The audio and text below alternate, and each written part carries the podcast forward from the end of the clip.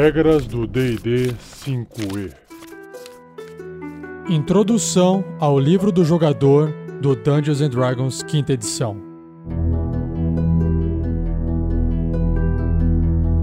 Uma produção RPG Next. Fala pessoal, beleza?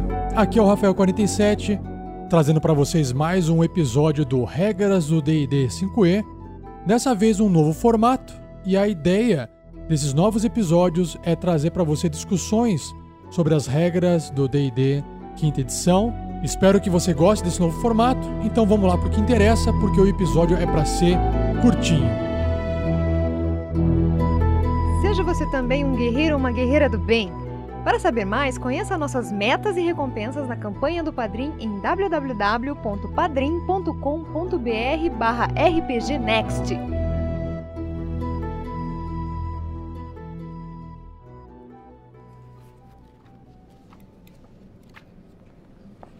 E se você nunca leu esse livro, você vai perceber que logo na página 4 tem um prefácio escrito pelo Mike Mills, que é um dos designers líderes do projeto, e ele dá um pouco essa noção geral do que é o D&D, de quando ele surgiu, de como ele evoluiu ao longo dos anos, no que ele se tornou o que é hoje em termos de cultura pop.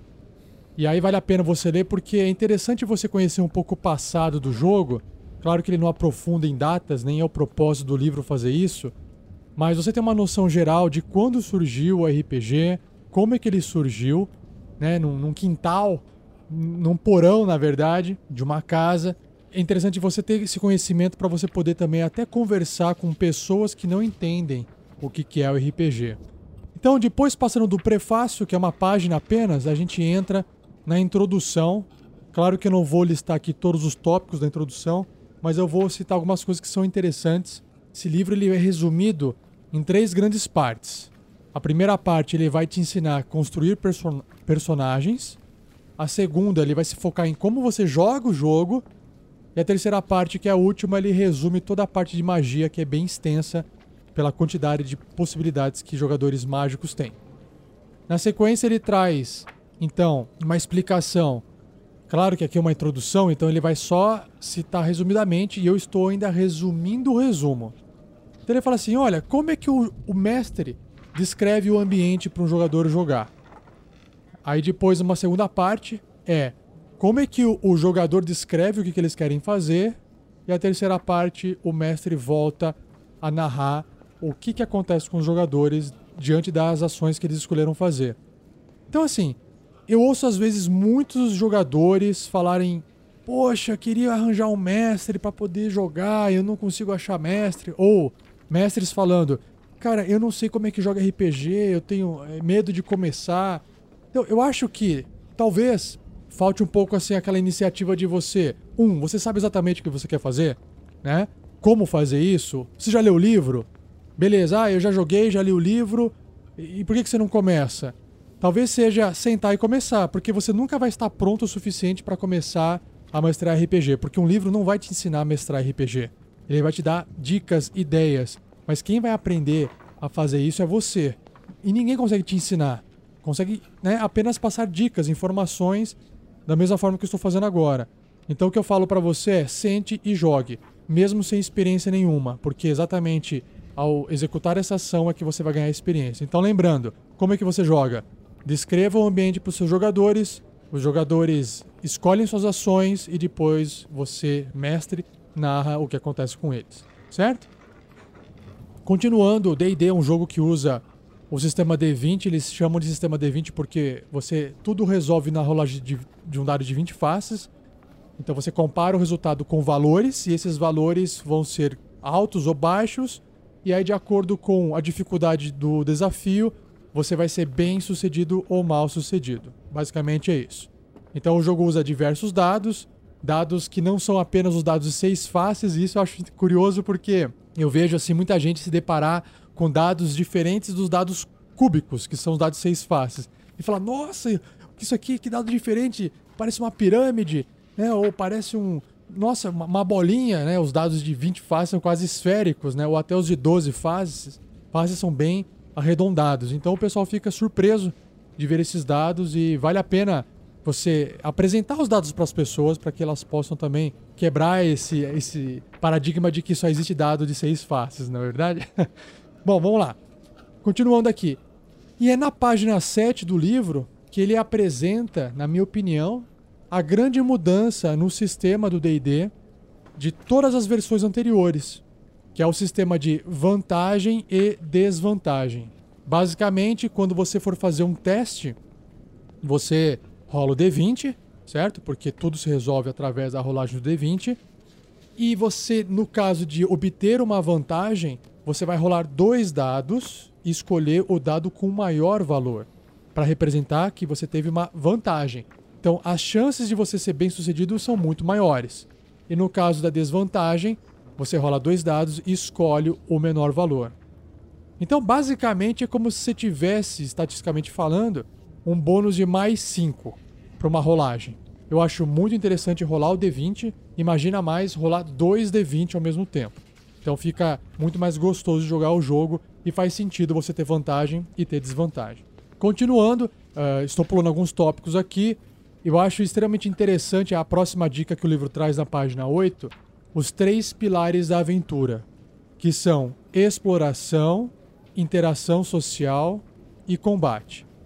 Exploração, como o próprio nome diz, resume né, aquele momento que os jogadores estão explorando, estão investigando, estão interagindo com os objetos ou o cenário que o mestre descreveu. E aqui eu vou voltar um pouquinho para vocês entenderem. Na página 5 do livro, tem essa descrição do mestre como se fosse um exemplo de um mestre jogando com seus jogadores. Então, nesse momento, eles fazem a exploração, Claro que o combate ele fica de fora, nesse exemplo que eu vou passar para vocês, mas o combate é a parte mais é, complexa do jogo de RPG, porque ele envolve matemática, ele envolve lógica, ele envolve uma sequência de ações. Então ele tem capítulos dedicados para isso no livro, só para você fazer o combate. Mas tem muita gente que prefere jogar só com exploração e interação social. Por exemplo, os jogos de storytelling, outros jogos RPG que envolvem mais uma narrativa que é construída em grupo, ao invés de um mestre controlando o jogo e os jogadores participando disso, né? Nós temos jogos com muito mais exploração e interação social. Que a interação social basicamente é a conversa entre os personagens, né? E a parte do combate, que é a parte mais estratégica, ela divide muitos jogadores. Muita gente gosta, muita gente acha interessante levar a risca, as regras e jogar como se fosse um jogo de estratégia, gosta desse desafio matemático, que é o meu caso como mestre. Eu gosto muito de explorar, eu gosto muito de criar relações sociais e adoro muito o combate. É, e tem gente que prefere. Não, não gosto muito do combate, acho uma coisa meio parada demais, demora muito para minha vez chegar. Então são prós e contras que existem num combate, com certeza na quinta edição o D&D ele trouxe um pouco mais de velocidade se comparado com as edições passadas. A quarta edição ela mudou bastante o sistema de combate comparado com a terceira, deixou algumas coisas muito mais rápidas e práticas, mas ainda assim levava um pouco de tempo para controlar muita coisa. A quinta edição basicamente ela pegou a terceira e adaptou junto com a quarta os elementos que funcionaram bem na quarta, então fizeram um mix. E a quinta resumiu bastante isso, ficou um sistema um pouco mais enxuto. É claro que os combates podem acabar levando bastante tempo, mas aí acho que esse assunto fica para outra hora, não cabe a gente aprofundar aqui nessa introdução. Bom, voltando aqui um exemplo, então, para vocês do que, que representa esses três pilares. Vamos lá. Imagina a seguinte cena: o mestre descrevendo algo para os jogadores dessa forma. Depois de passar pelos picos escarpados, a estrada dá uma guinada repentina para o leste e o castelo Ravenloft aparece adiante. Torres em ruínas mantêm uma vigília silenciosa sobre a aproximação de vocês. Elas parecem guaritas abandonadas. Além delas, um abismo se mostra e desaparece uma névoa mais ao fundo. Uma ponte levadiça está baixada e atravessa o abismo, conduzindo o caminho até uma entrada em um arco para o jardim do castelo. As correntes da ponte levadiça rangem com o vento. O ferro corrido pela ferrugem está tensionado com seu peso. Do alto da forte muralha, Gárgulas de pedra encaram vocês com as órbitas vazias e sorrisos horríveis. Uma grade levadiça de madeira apodrecida, coberta de musgo que cresceu ali, segue pendurada no túnel de entrada. Além disso, as portas do castelo estão abertas e uma luz quente e abundante chega até o jardim. Então, o jogador Philip, jogando com Gareth, ele pergunta pro mestre assim, ele fala: "Eu quero olhar as gárgulas. Eu tenho um sentimento que elas não são apenas estátuas." E aí a M, que está jogando com a Riva, personagem Riva, também fala: "A ponte levadiça parece precária? Eu quero ver quão resistente ela é. Dá para passar ou se ela vai cair com o nosso peso?" E aí o mestre responde: Ok, um de cada vez. Philip, no caso, jogando com o personagem Gareth, ele está olhando para as gárgulas? Aí o Philip responde: Sim. Tem alguma dica de que elas podem ser criaturas em vez de decoração? Aí o mestre fala assim: Faz um teste de inteligência. O Philip responde: Por acaso minha perícia investigação se aplica? É claro, o mestre responde. Então o Philip rola um D20 tira 7. Ele fala assim: pô, que saco, um número baixo. O mestre responde: elas parecem como decoração para você. Então, ou seja, o jogador está fazendo uma exploração e aí ele fez um teste, uma rolagem. Como o resultado dele foi baixo, ele não conseguiu identificar se as criaturas apresentavam algum tipo de ameaça, se aquilo realmente era decoração ou não. Então o mestre respondeu: Olha, parece uma estátua, parece decoração. Já a M, jogando com a Riva, o mestre fala assim: Bom, a Riva está checando a ponte levadiça e o jogo dá continuidade. Então, aqui nós temos exatamente uma descrição do que esse pilar de exploração. No caso da interação social, se caso esses dois jogadores conversassem entre si para tomar uma decisão. E um combate caso uma dessas estátuas se apresente ser uma criatura, um monstro que está protegendo o castelo e atacar esses aventureiros. E aí um combate se inicia, que seria o terceiro pilar. Certo? Então é bem simples, na verdade. Né? Entender o que é um RPG depende muito mais da imaginação. E você conhecer esse mundo de fantasia ajuda bastante também. E para isso você aprende lendo os livros, muito simples, ou até se inspirando em filmes que você assiste. Enfim, depois a introdução acaba com alguns outros assuntos que eu não quero me aprofundar aqui.